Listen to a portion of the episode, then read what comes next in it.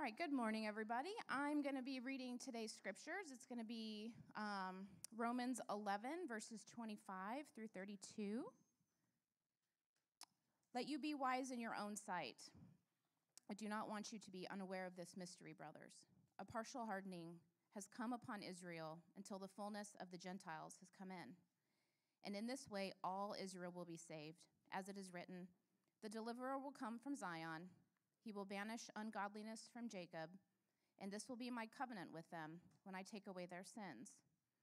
As regards the gospel, they are enemies for your sake, but as regards election, they are beloved for the sake of their forefathers.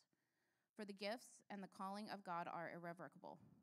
For just as you were at one time disobedient to God, but now have received mercy because of their disobedience, so that they too have now been disobedient in order that by the mercy shown to you they also may know they also may now receive mercy.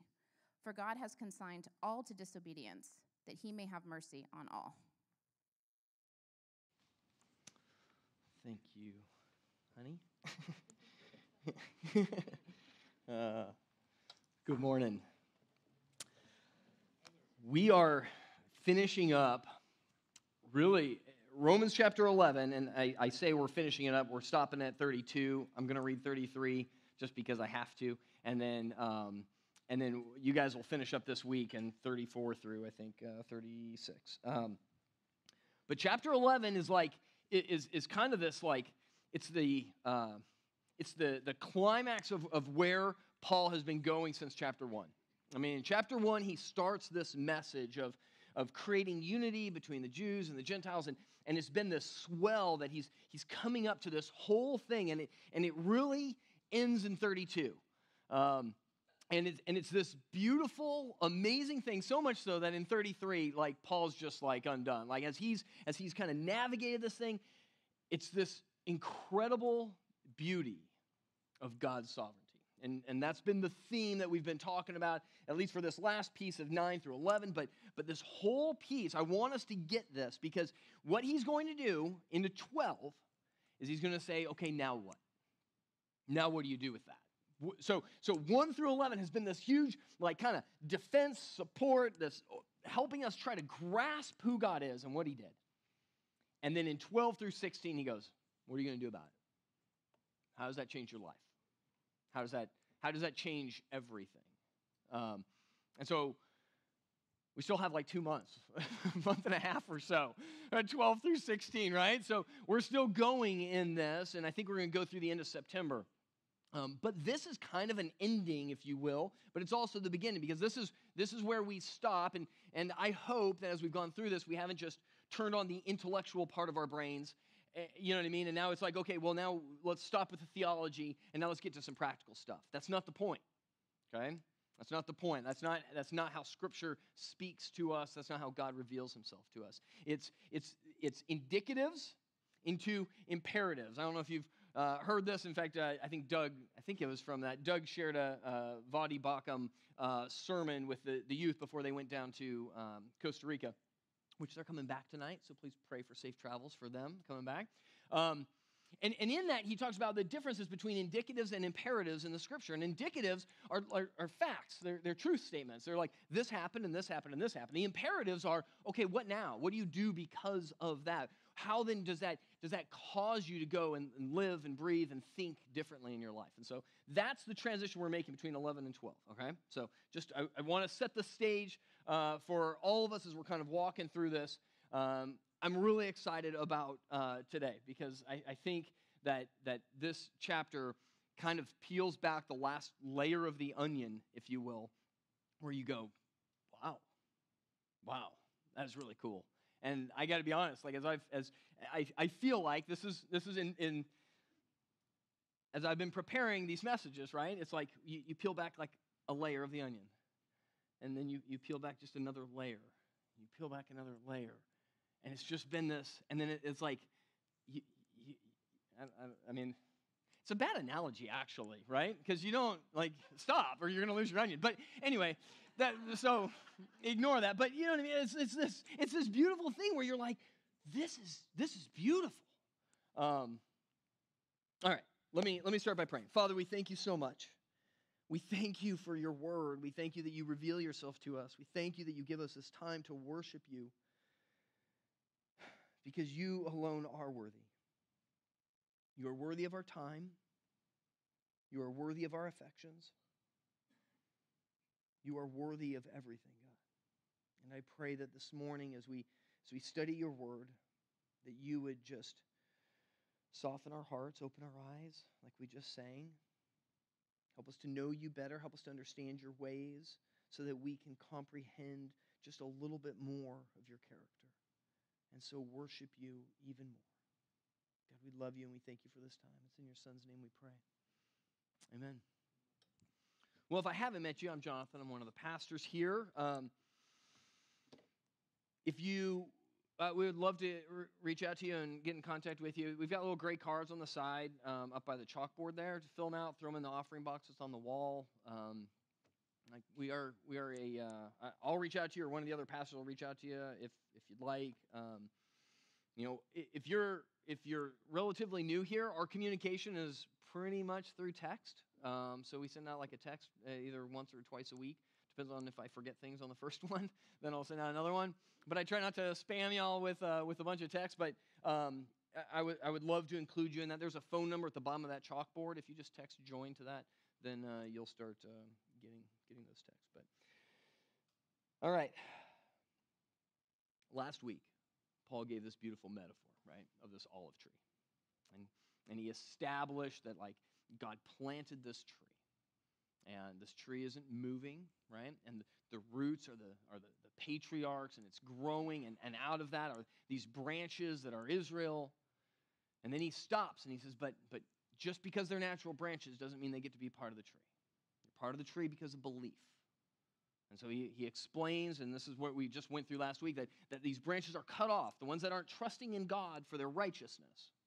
Okay? That's what we mean when we say we believe in Jesus. Not that he has historically existed, pretty much everybody believes that, but that we trust in him for our righteousness, that, that his sacrifice was effective and necessary for our becoming right with God, being reconciled with God. Okay? And so those branches that, that aren't trusting in God are chopped off. And, and what God does is he goes and grabs these wild olive shoots. That's, that's the vast majority of us in this room, Gentiles, right? People that were not part of chosen Israel, that not part of that original tree. And he grabs them and he grafts them on. And he says, There, now you're part of the tree. And, and you're there because of belief. You're there because you trusted in God for righteousness. And so at the end of this thing, you have this beautiful picture of this tree with all these branches, supported by the root, producing fruit for God. That's the picture. That's the picture that Paul lays out. But, but again, he's not just doing this to create some pretty picture. He's, he's doing this so that we would understand that we are just one branch in this massive tree, this sovereign plan and planting of God. And so he said, he warned us last week, right? Don't be arrogant. Don't forget, you don't support the root, the root supports you. In other words, God's plan included you by his grace and mercy. Not because of who you are, not because of what you've done, not because of how good you are, not because of your attendance at church or your giving or your serving or anything like that, but because of His grace. But because He chose to uh, shower you in undeserved merit, love. And you trust in God for righteousness. And so that's, that's what He does. And so He continues on in this in, in Romans chapter 11, uh, verse 25. The verses will be on the screen.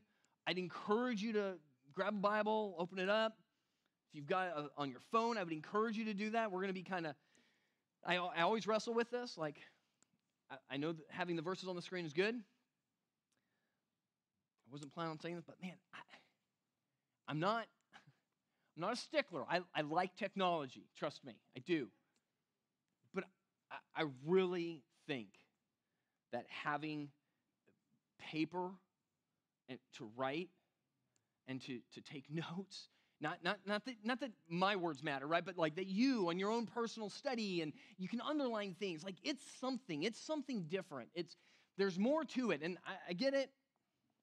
I'm not saying it's it's not wrong or right. Not, not, it's definitely not that, right? You can highlight in the Bible app, you can share things, and you can have like a community, and you can follow other people sharing things, and it's great.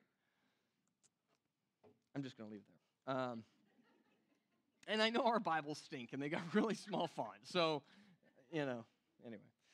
We'll buy you a Bible. If you need a Bible, let us know. We'll, we'll get you one. All right, 1125.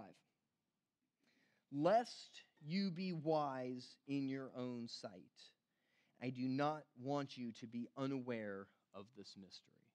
You see, so Paul's continuing on this theme of arrogance. Don't be wise in your own sight, he says. What, what is that, right? That's, that's human understanding. That's us going like, I think I got this. Like, I, I figured this out. He goes, eh, don't be wise in your own sight. Be receptive to God and his revelation through Scripture. Be, be careful because otherwise we might go down this path of conclusions that aren't fair. And that's what Paul's been wrestling with since chapter one, right? The Jews were sitting there going, We've got the law, we're better. No, that's not what that means. And then the Gentiles are like, Look at them, they rejected the Messiah, we're better. He goes, No, that's not what that means. Don't, don't be wise in your own sight. Don't misinterpret God's sovereignty for favoritism. That's important. And, and what we're going to see this morning, I'm, I'm real, I'm saying it again, I'm really excited because, because like, I feel like as, as we go through this, we're going to see like, oh, that's what God was doing. And it's really cool. So please, like, I'll try to not distract and I'll try, try to make sure we, we capture this. So he says, don't be wise in your own sight. I don't want you to be unaware of this mystery, brothers. And then look at what he says in the, the second part of verse 25. A partial hardening has come upon Israel until the fullness of the Gentiles has come in. All right, there's three words in this that I want you to underline partial, until, and fullness. Okay? So the first one, partial. He says, a partial hardening has come upon Israel. So what does that mean? There's a portion. It's a chunk.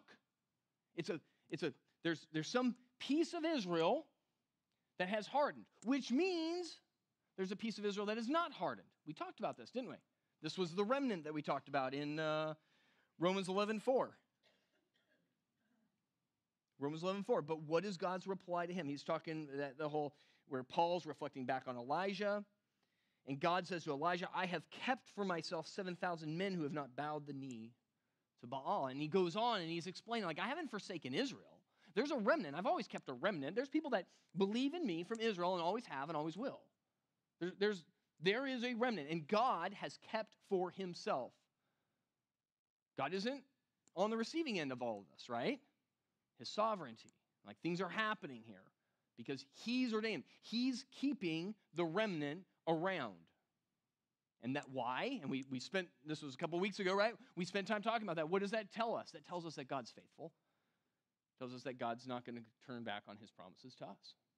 He didn't do it to Israel. Um, that's, that's a substantial piece of our faith. Right? We, we all have experiences in our lives where we can go back and go, yeah, God was faithful here. Um, hopefully, hopefully you have those. If you, if you can't, if something doesn't come up off of your the top of your head when I go, where has God been faithful in your life? That might be something you need to spend some time thinking about. Because you should be able to. You should be able to point to these things. And this is one in the, the history of humanity that we can we can all corporately point to and go, God's God's been faithful to Israel. And we can go down a whole bunch of historical things. And we go, the fact that Israel is even on the map right now is pretty remarkable. There's a second word, though. Look at what it says. Um, a partial hardening has come upon Israel until. Until. So this means what? That that partial hardening is going to stop. Right? It's an until. There's a time. Right? So now we're not we're not on a piece of people. We're saying like there's a timeline here. And God started this partial hardening, and this partial hardening is going to end at some point. Okay? And so the question is, is well, what, what is this? Well, he says in the very next one, until what? The fullness of the Gentiles has come in. So all those wild olive shoots that God's grabbing and grafting onto the tree, he's going to go out and he's going to grab the last wild olive shoot someday. You thought about that? There is a day, and it's somewhere in the future. We know it's in the future. It hasn't already happened, okay? Because people are still believing. People are still coming to Christ, right? We know this to be true. Like we, we have friends and family, and we, we, we see repentance, we baptize, right? Like we we see faith growing in people, our own kids, and all that stuff, right? And so, so it hasn't happened yet. But there will be a day when God goes to grab one of those wild olive shoots, and it's the last one. That's it. And he's going to graft it into the tree, and he's going to say, the fullness of the Gentiles have come in. Everybody, all the Gentiles that would believe will have believed. There will be a day when all the Gentiles, everybody that's non Jew, right, will, like, and uh, we're not saying all Gentiles are going to believe. That's not what it says, right? The, the fullness, all that ought to, or all that will, right? I, I'm going to throw a bunch of synonyms out here to make sure I don't put myself in a square corner, but right? Like, like there's this there's this group that's going to be finally put onto the tree. And when that happens, someday in the future, the partial hardening of Israel will end. That's what we read here, right? Like if you if you have a Bible, underline this. That, that this is God saying, like, this is what I'm doing.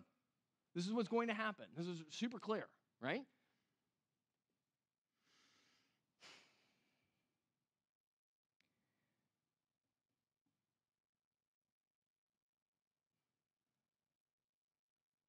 Was something I was going to talk about. I'm trying to figure out if it's right now.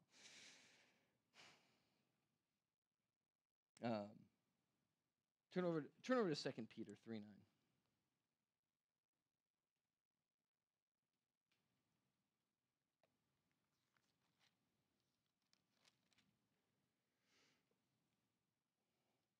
There's, there's a time period happening here. Time is going by And it says in 2 Peter 3 9, the Lord is not slow to fulfill his promise, as some count slowness, but is patient toward you, not wishing that any should perish, but that all should reach repentance. Verse 10 says, But the day of the Lord. And so it very clear corollary here, right? He's saying God's waiting. This until. God is waiting and he's patient. And he's waiting until the, the, the fullness of the Gentiles comes in. This is how he's executing his will. I don't know when I was going to talk about. I'm going to talk about now. All right. So, sorry. Um, this patience of God can we just think about this for a second? I, I had a conversation with, with Ava. This was, I don't know, a couple of years ago maybe. And we were talking about God's sovereignty and, and how, like, how he's patient and he's waiting for us to come. And, and there's going to be a day when there's like, I mean, for, for lack of a better term, where there will be diminishing returns. So much so that there will be no returns. And there will be no more believers, and that's the day when Christ comes back.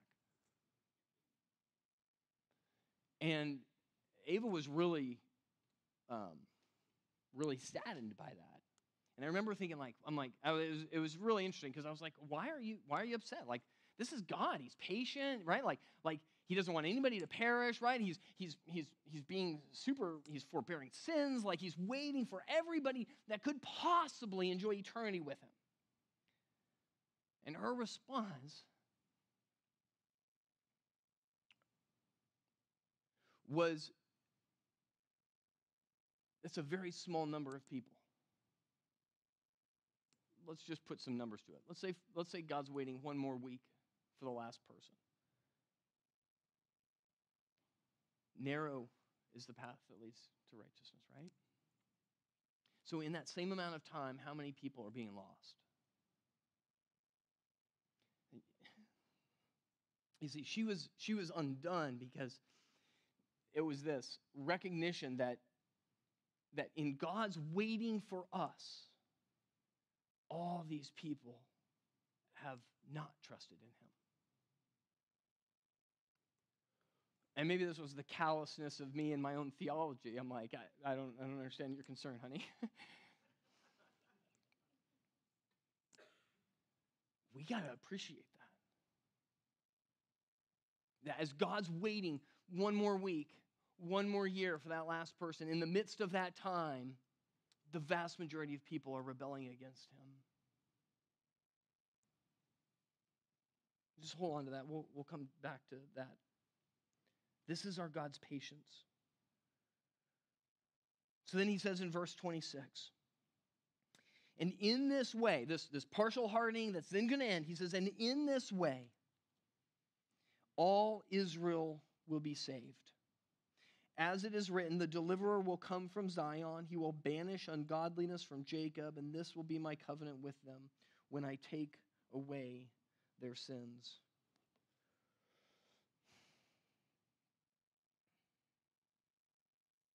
When he says all Israel will be saved, we talked about this a little bit, I think either last week or two weeks ago.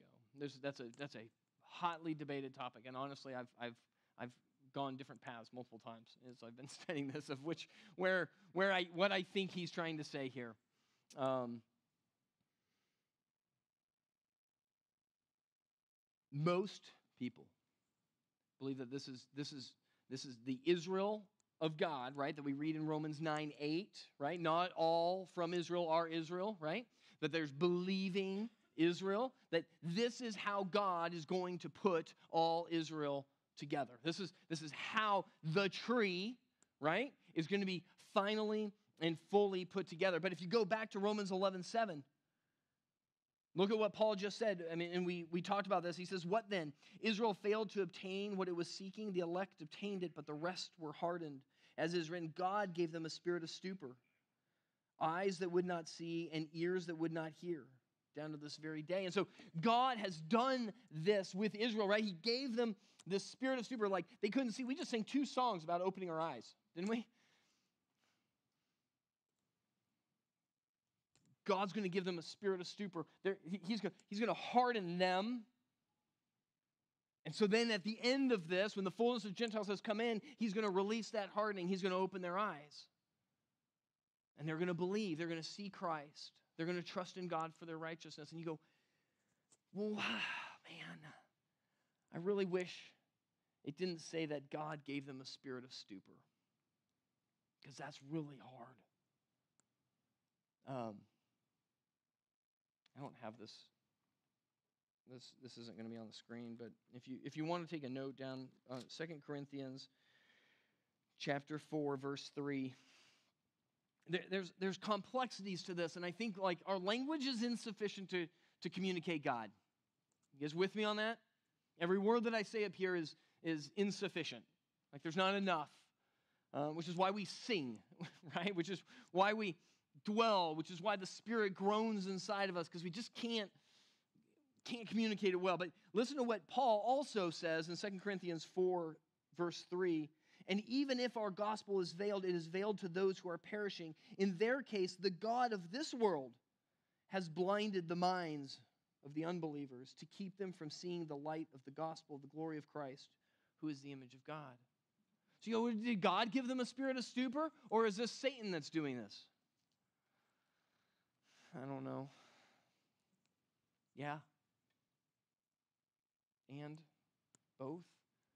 This, this is one of those complexities when you go, I, I don't, I just, I don't know, you guys. And this is something that we dwell on and we go, help me to understand, help me to comprehend, because we, we can't put God, and this goes all the way back to what we talked about in chapter 9, right? We can't put God and say he's unjust, because God is just and he's sovereign. And we can't say that he's unloving because he is love. He defines love. And so we have to grasp those characteristics of God that we know, and we have to, we have to constrain them inside of this world that is our words, and we have to try to figure out what is meant here. And, and honestly, I, I wish I could get to some point of conclusion here on this with you guys and say, oh, this here's A plus B, like here, here it is. It's easy. I can't. That's for yourself. But here's what we know is that what God does with Israel, he did for us. And this, this is incredible. Look at the next verse. As regards the gospel, they are enemies for your sake.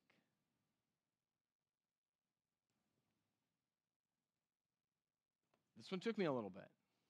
So I'm like, they're enemies of us? That's not what it says. It says, as regards the gospel, they are enemies for your sake. They are enemies of God for us. What God has done with Israel was for you and for me as Gentiles. Is with me on this? Now keep in mind, there's still Israel. There's still the remnant of Israel, right? There's people in Israel that believe in Christ, right? There's Jews that believe in Christ. Like that that so he's he's jumping back and forth here. So don't don't take this to be all people within the Jewish community. Don't take this to be all Gentiles. That's not the point. He's he's working in corporate structures here. He's working with groups.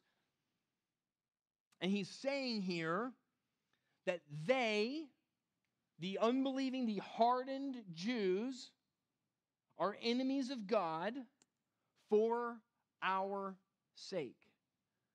The large scale rejection of the Jews is what rescued you and me. You ever thought about this? I had not. But that's what it says.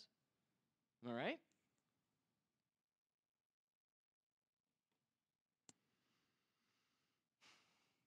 What if the Jews had just believed? Why didn't, why didn't God just like make it all work? like he chose Israel.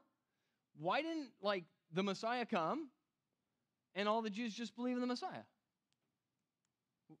Wouldn't that have been how you and I would have written the story? Like I'm going to invest in these people. They're going to believe in me. They're going to do all these sacrifices.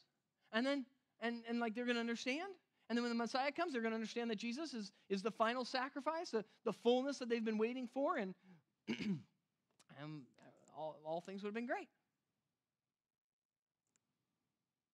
Why didn't God do it that way? This is what Paul's wrestling with. This is what he's revealing to us. Because it wouldn't create unity and it wouldn't save the most number of people. And I think you're going to see this as, as we keep um, diving in here.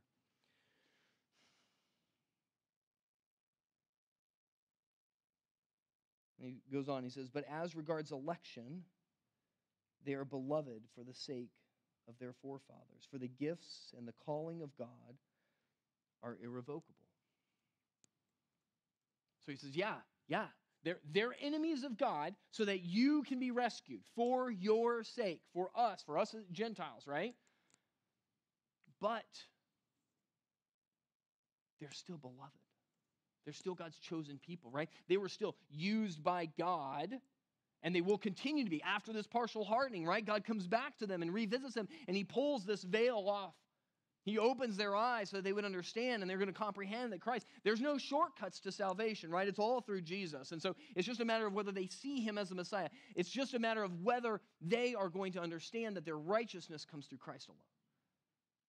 Whether their sacrifices are pointless. They need the perfect sacrifice, an enduring sacrifice for their sins, because their sins are eternally rebellious.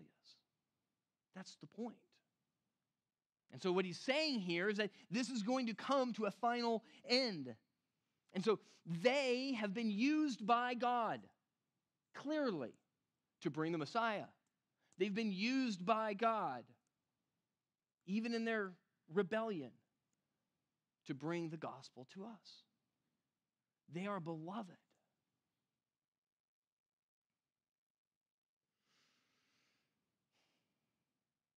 Okay, 30 and 31. Here you go. You guys ready? Here's how Paul's like getting to this very end of this thing. Verse 30 he says, For just as you were at one time disobedient to God. I'm just going to park there for a second. Okay. At one time, you, the you in here is Gentiles, right? He's talking like non Jews. He says, just at one time you were disobedient to God. When is this? This is when God chose Israel. Abraham, right? He chose them. He didn't choose the other people, right? He rescues them from Egypt. He doesn't choose the Egyptians, right? He, he chooses Israel. And the nations around Israel are what? They're rebellious. God's revealed himself to Israel, right? You, you read through this in the Old Testament, right? Like, like they're set apart for God's purposes. They have this relationship with the Creator that the rest of the world doesn't get. The rest of the world doesn't get God revealing himself to them. You with me? Right? We talked about this early on, right? Like, like God makes sovereign choices. And he made a choice to choose these people. Not because of who they were or anything like that. He just chooses them. And so, in his choice, right, he has revealed himself. And when that's happened, they are now set apart. They are God's chosen people, and the rest of the world is what? Disobedient and rebellious to God. And God goes, It's okay. It's part of my plan. He doesn't reveal himself to everybody at once. So he, he starts off there, just as you were at one time disobedient to God, but you now have received mercy. How have we received mercy? What does it say next? Because of their disobedience. So he, he ties back to this. Their disobedience, Israel's rejection of the Messiah, led us to receive mercy. Hold on to that. We're going we're gonna get back to that, okay? Verse 31 So they too have now been disobedient. In order that by the mercy shown to you, they also may now receive mercy.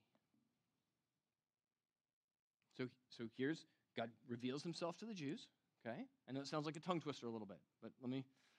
God reveals himself to the Jews. The rest of the world is rebellious. The Jews then, and, and the rest of the world looks at the Jews and goes, kind of, that's not fair. Why is God revealing himself to the Jews and not to us? Well, and then what happens? The Jews reject God. So God goes to the Gentiles. And the Jews go, well, that's not fair. And then they're rebellious, right? Look at, look at what it says in. Oh, I thought I. Yeah, anyway. All right. I don't know. I thought I had another verse there. Um, so, so he goes back and forth. Why? He, so he's talking about disobedience and mercy here. If the Jews had just believed in the Messiah, what would have been their reason for believing in God? Well, God revealed himself to them. They're Israel, ethnicity. That would have been the conclusion. We would all be sitting here going, man, Israel just got a break in life. God just chose Israel and he saved Israel. They didn't need God's mercy. They didn't need God's grace. God just chose them. You see the problem? How is God going to unite all of humanity into this one tree if they don't all get there the same way? You see? And so what God's doing is he's taking he's taking Israel and he goes, "We're going to bring the gospel, we're going to bring the Messiah through Israel." And the rest of the world is going to be disobedient, and then I'm going to just lavish my grace on them. And I'm going to I'm going to reveal the gospel to them and they're going to believe. And the Jews are going to watch that happen. And the Jews are going to then rebel. And then what God's going to do is at the end of the time, right, he's going to go back and he's going to end this partial hardening. And then the Jews are going to believe. Why? Based on God's grace, based on his mercy. And so it's this beautiful picture. And look at what he says in verse 32 For God has consigned all to disobedience, that he may have mercy on all. We're all disobedient.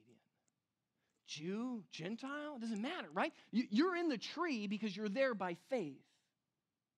You're in the tree because you know that you don't have any form of obedience that is going to give you the righteousness that's required to be reconciled to God.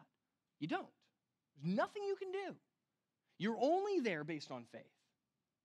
You're only there based on God's gracious mercy. That's what he's doing. So he's, he's going back and forth between Israel and the Gentiles so that they would see this, so they would understand. It's God that does this. This is, this is like all of humanity wrapped up in like four verses. You guys, are you guys with me here? Like this is, I was like, just in awe of this because I don't know that I ever fully comprehended what God was doing with this. And I was like, yeah, it kind of just seems like a little bit of favoritism here and there. I don't know. I guess he just kind of picks Israel, and I don't know. They just got a good, they just drew the drew the long stick, and everything's good for them and not for us. Oh, it's not it at all. It, he consigned all to disobedience so that he could have mercy on everybody, so that nobody can be a part of the tree. Nobody can say, I'm going to heaven. Nobody can say, I've been reconciled to God by any means other than God's mercy and the saving grace of his son, Jesus Christ. Isn't that beautiful? And this is God's plan all along. It's absolutely incredible. So, why does he do this? Okay, ready? We already read this verse. This is the verse I was looking for earlier. 11 11. Go back. We read this. So I ask, did they stumble, the Jews, in order that they might fall? Like, in other words, like, did they stumble? Did they trip? That, like, they'll never be able to get back up again. Like, they've fallen away. Paul says, by no means. Rather, through their trespass, salvation has come to the Gentiles so as to make Israel jealous.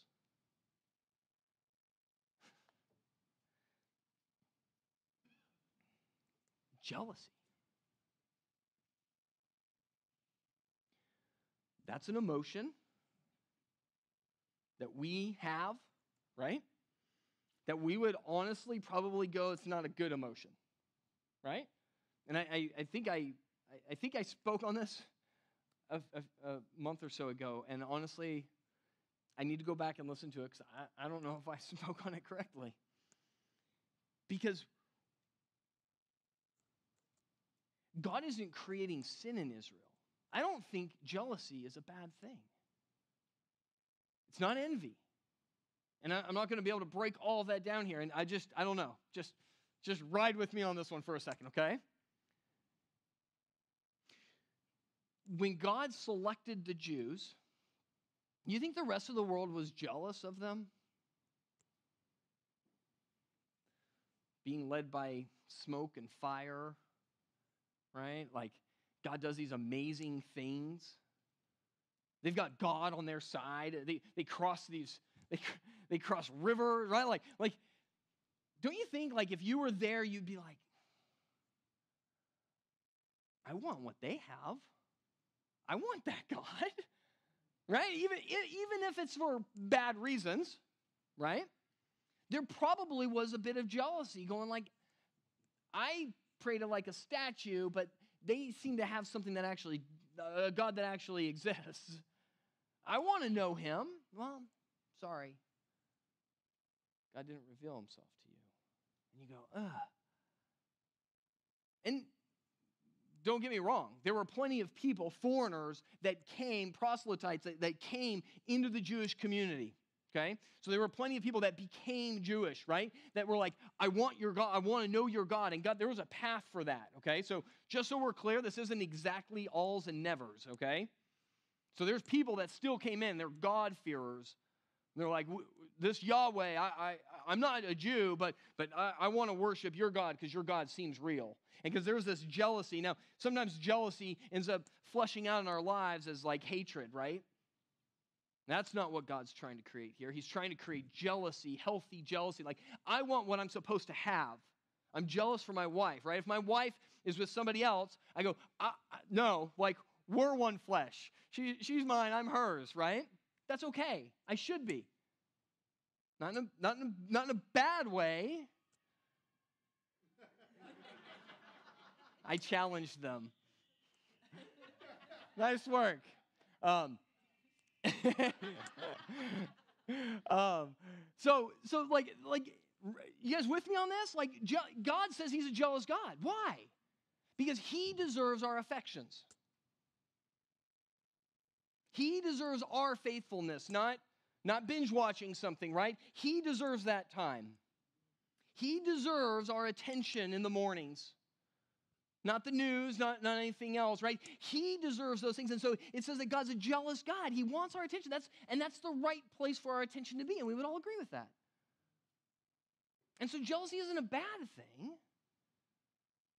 And so what God says here is He did this. He went to the Gentiles to make Israel jealous. Sorry, I was on the other one. He went to the Jews, and that made the world jealous. And then he, what does he do? He goes to the Gentiles to make Israel jealous. There's this desire. God's going, Do you want to know me? Do you want me to be your God? Do you want my mercy? And the right answer is yeah. And so he's consigned us all to disobedience so that we would all want and need God's mercy. That's it.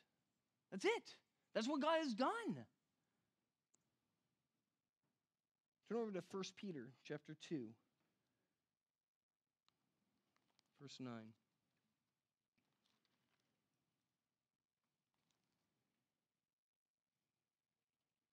Listen to how we are described.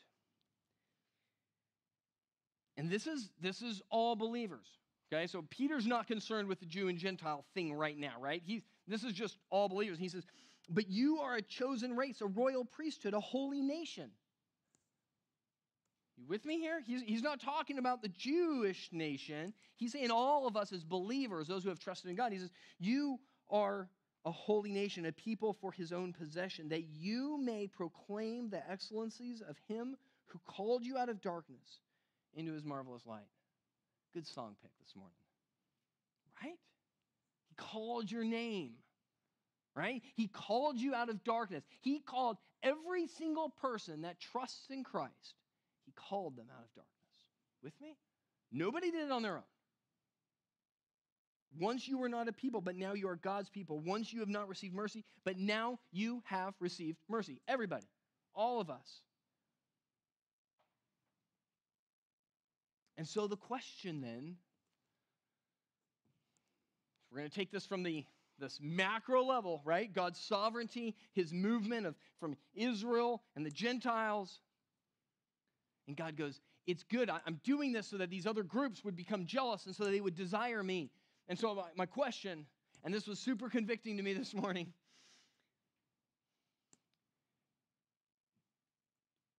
Do our lives,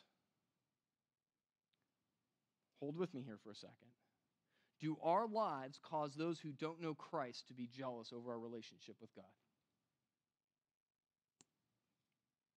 I want what he has. I, I want to know God like that. Is that a healthy jealousy? I think it is. I think it is. I think, I think that's the point of the church. The, the love that we share, the fellowship that we share, the unity that we share in Christ causes the world that's divisive and hateful, right? And all of those things, right? To go, man, what, what's different? I want that. And we go, it's Christ. It's Christ. It's not us. Clearly, it's not us, right? We are just as jacked up as anybody else. It's Christ, it's Jesus. That's what unites us.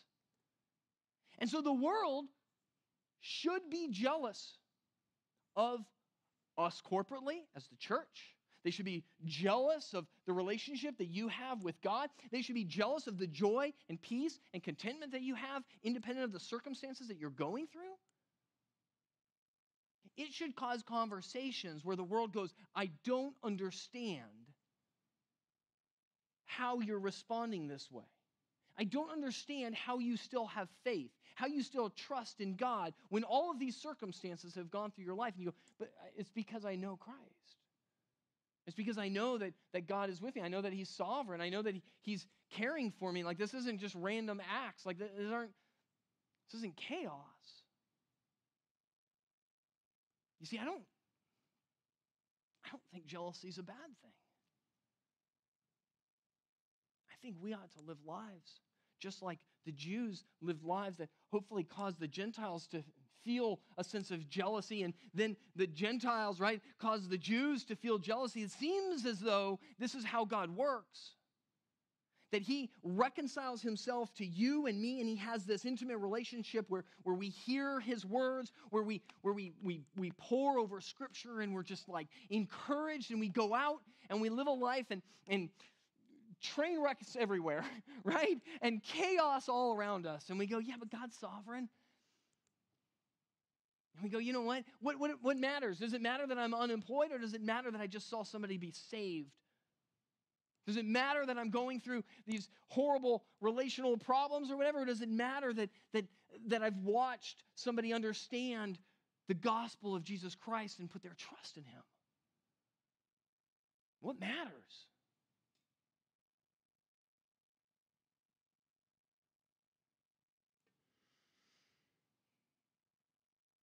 Think jealousy is actually something that God, and this, and I'm just going to leave that there. Um, verse 33. This is how Paul ends this. Oh, the depth of the riches and wisdom and knowledge of God. How unsearchable are his judgments and how inscrutable his ways. This is the God that we worship. what a beautiful God. He's not picking and choosing. He wants to have mercy on everybody. He wants us to trust Him.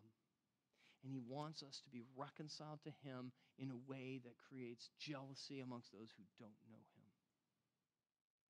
And it causes them to go, I want to know your God.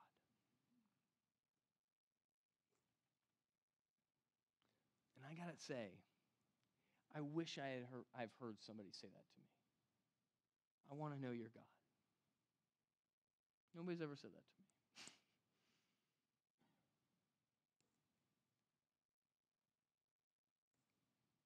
That should probably tell me something.